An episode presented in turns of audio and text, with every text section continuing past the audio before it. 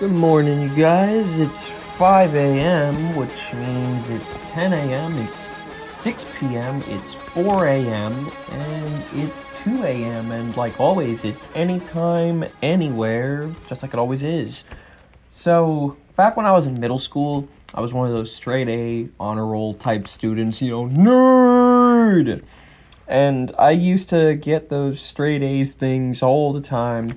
I got so many of them, my family and I started calling them toilet paper because they were in abundance, like toilet paper. Again, this was pre COVID, so toilet paper was easy to find, as were these uh, certificates around my house. So we started calling them and like, hey, Shadow, did you get another piece of toilet paper this quarter? Yes, I did. Why do I bring this up? Well, in aviation, you can also collect lots of uh, toilet paper, if you will. All these different proofs of different aircraft and stuff you know how to fly. I just wanted to list off a couple of those for you today because somebody was asking me about them the other day. And it's like, you know, there's not just your private license and your commercial license, like, there's a lot of other things. So, first and foremost, we get certificates we don't get licenses because licenses expire, certificates don't. The only exception being the CFI, the flight instructor certificates. I say flight instructor because ground instructor certificates are just like all the others, they don't expire. Uh, you can lose the ability to use your certificate depending on your currency or your medical or what have you, but the certificate itself does not expire. So, with that being said, I'm going to go over the different types of certificates first. Now, I'm going to ignore recreational and uh, sport pilot because less uh, less ability you get with them. Also, you can be younger and achieve them. I'm also not going to include the student certificate because, as I mentioned before, you just need to fill out some paperwork to get it. So, the three main levels of achievement in aviation again, United States based aviation. Also, I'm going to focus on fixed wing aircraft, but this also kind of can apply to balloons, this can apply to rotorcraft, helicopters. This can apply to airships, Goodyear blimp. But we're going to ignore all those to keep it super simple. So the first level would be your private pilot certificate. That would be you can fly yourself for your own pleasure.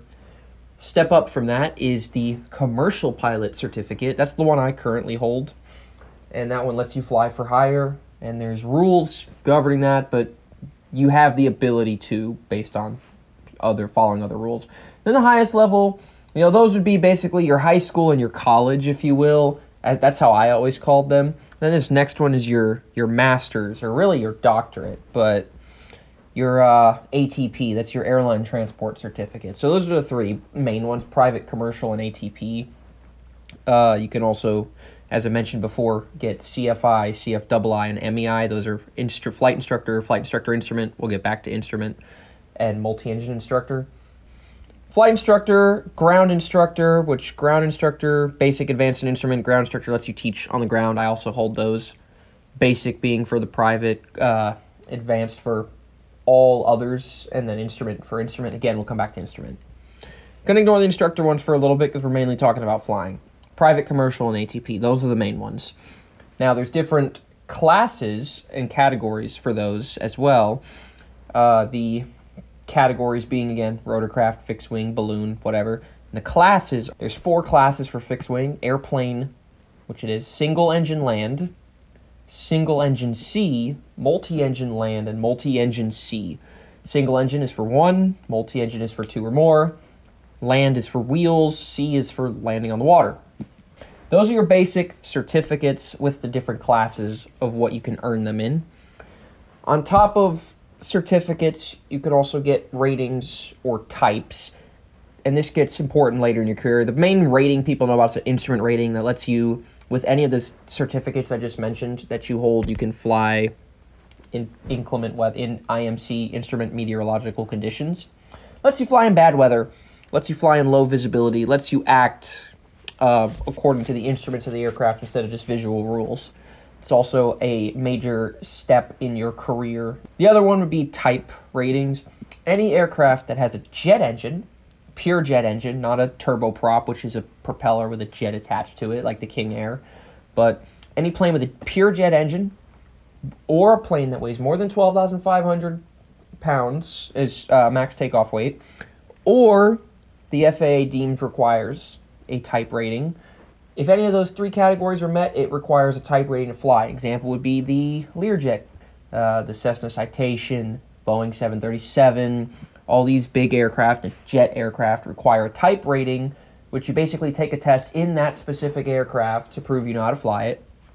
Uh, the FAA does this because these planes are wildly different at this point. When you get your private pilot single engine land, most single engine pistons are pretty similar. You can go from a Cessna Skyhawk to a Piper Cherokee and not have much of a learning curve. If you go from a Learjet 35 to a Boeing 777 or 777, but I, I, it doesn't matter, it's going to be different. So type ratings exist for that reason. So you have your certificates, you have your type ratings, and then you also have endorsements. Unlike certificates and ratings, endorsements do not require anything more basically than training and a signature. They don't require a check ride. They don't require the FAA proving your proficiency. Some examples, most of the examples, would be tailwheel to fly aircraft with the steering gear at the back instead of the front, like the banner towing planes. High performance for aircraft that with an engine in excess of 200 horsepower. In excess, 200 even does not count. 201 or more complex for aircraft with retractable gears and constant speed propellers. Uh, variable pitch propellers. Constant speed is a type of that, but, anyways. High altitude for aircraft with a maximum authorized ceiling or service ceiling greater than 25,000 feet. Or night vision goggles for using night vision goggles. Now, so certificates, ratings, endorsements, those are the bread and butter of the different toilet paper you can collect as a pilot. Now, what do I hold? You might wonder. I've mentioned it basically already, but I have a commercial pilot certificate for airplane single engine land, an instrument rating, a high performance endorsement, a high altitude endorsement, a endorsement, a complex endorsement, and a ground instructor certificate, advanced and instrument. Lot of toilet paper. But those are that's the basics for what you can get as a as a pilot. There's more stuff, obviously, I probably missed a couple. So now just a little bit of a song. Come on, you guys, it's sing song time. In the blender, $10 blender, the powder's mixed with ice. A vegan drink, a vegan drink, a vegan drink, a vegan drink. so I stole that from my brother, Kyle. Now, for those of you that know or don't know, my family members I've mentioned enough on here, so I will point them out. My brother, Kyle, my sister, Alexis. Outside of them and mentioning them specifically, uh, anybody else from here on out that I mention or tell a story about, I'm not going to use names, or if I do use names, they will be changed to protect the innocent. But that being said, uh, we're gonna tell some stories, I guess. So this I've made a bunch of shirts, right? Custom shirts. Custom shirts are an actual treasure and a gift. All right, my favorite one, as most people know, I made this one called Goodwin is a dry building. I put the word dry in a different font to emphasize it being like sarcastic. Like Goodwin is a dry building. Why do we say that? Because it was said by the building manager, if you will, my freshman year. And I was an all freshman building, which means nobody was old enough to drink, meaning nobody can have alcohol in the building. It is a dry building. So we were told the first week, Goodwin is a dry building. I'm sure it is. If you know about college students, it was not a dry building, but it was a running joke. So I ordered shirts and started selling them and and got yelled at for it, but it's okay because the shirts were funny and I still have a couple of them. Still my favorite custom shirt. I mentioned another one I had the other day. I'm a barista. What's your excuse? This was back when I was big on the barista thing. I still have that one. Another one I got. I am yeeted. Yote across the room. I was the starts with a B, and I was empty. So that quote came from a creative writing class I had. A dude used that quote in his story. I stole it made it my own. Actually wrote another story based on it. And I made it into his shirt because there's a funny quote. I am yeeted, yoked across the room. I was the, and I was empty. uh, the past tense of yeet is apparently yote. That's what we learned in that class. Uh, and then the last one, the best one, hashtag team no sleep. which the rule is you can't sleep while wearing that shirt because it's Team No Sleep. I don't wear that shirt anymore because then the FAA would come after me. We don't do Team No Sleep. We do Team No Quit. Team Never Give Up because it's never time to give up. But we don't we don't use Team No Sleep anymore because we don't want to get yelled at. The idea for that shirt came because one day I come running down the stairs in Goodwin. Yeah, this story is from the Goodwin days uh, and I run down the stairs to the fr- and I'm yelling over the balcony, "I effed up! I effed up!" Apparently, I slept through actually all of my classes that day. Woke up, realized that, ran downstairs, yelled that, and my old roommate thought it was the funniest thing ever seeing me sprinting down the stairs yelling at the top of my lungs about how I screwed up. Hashtag team no sleep for the win. Am I right? There was an idea for one other shirt. It never got made, but there was an idea for one other shirt. It was also from the Goodwin days, which means Goodwin was still a dry building. I was still a barista, team no sleep, yeeted Yoda across the room, biatch and empty. All of these things were true. And there was one more shirt we almost got. I survived the lighter fluid. This is going to be the finishing story of the day because it is one of the most recognizable in my catalog. I did Friendsgiving in 2018, my first year in college. I brought all the boys over and my roommate, and everybody got assigned a food to cook.